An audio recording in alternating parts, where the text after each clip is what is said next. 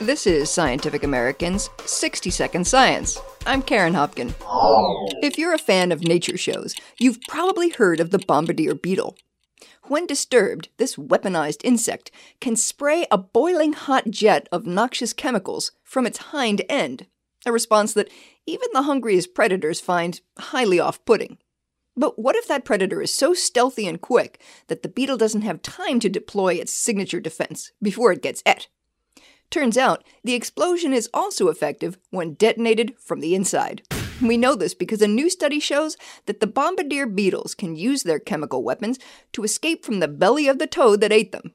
They accomplish this Jonah like feat by using their chemical cocktail to encourage the amphibian to barf them back up. The findings served up in the journal Biology Letters. Researchers collected 37 beetles and 37 toads from a forest in central Japan. Some of the toads, those of the species Bufo japonicus, shared their territory with the bombardier beetles. Others, the Bufo torrenticola, inhabit the nearby streams and don't normally encounter these feisty bugs. Back in the lab, the researchers paired off their collected specimens, and each toad was allowed to capture and swallow a single beetle. And then came the fireworks.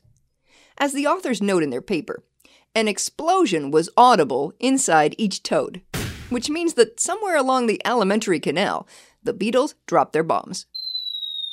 What happened next depended on the participants.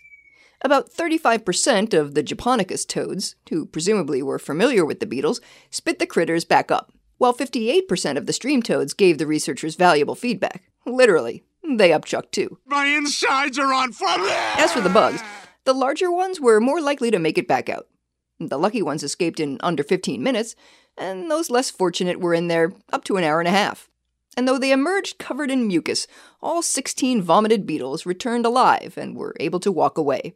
Fifteen of them were still kicking two weeks later, and one survived to tell his tale for another year and a half. And it was largely their emetic emissions that saved them. Bugs who were prodded into depleting their chemical arsenals before they got eaten were never seen or heard from again. The authors note that no toads died as a result of swallowing beetles. But after their contribution to science, they probably avoided hot sauce. Thanks for listening. For Scientific American's 60 Second Science, I'm Karen Hopkin.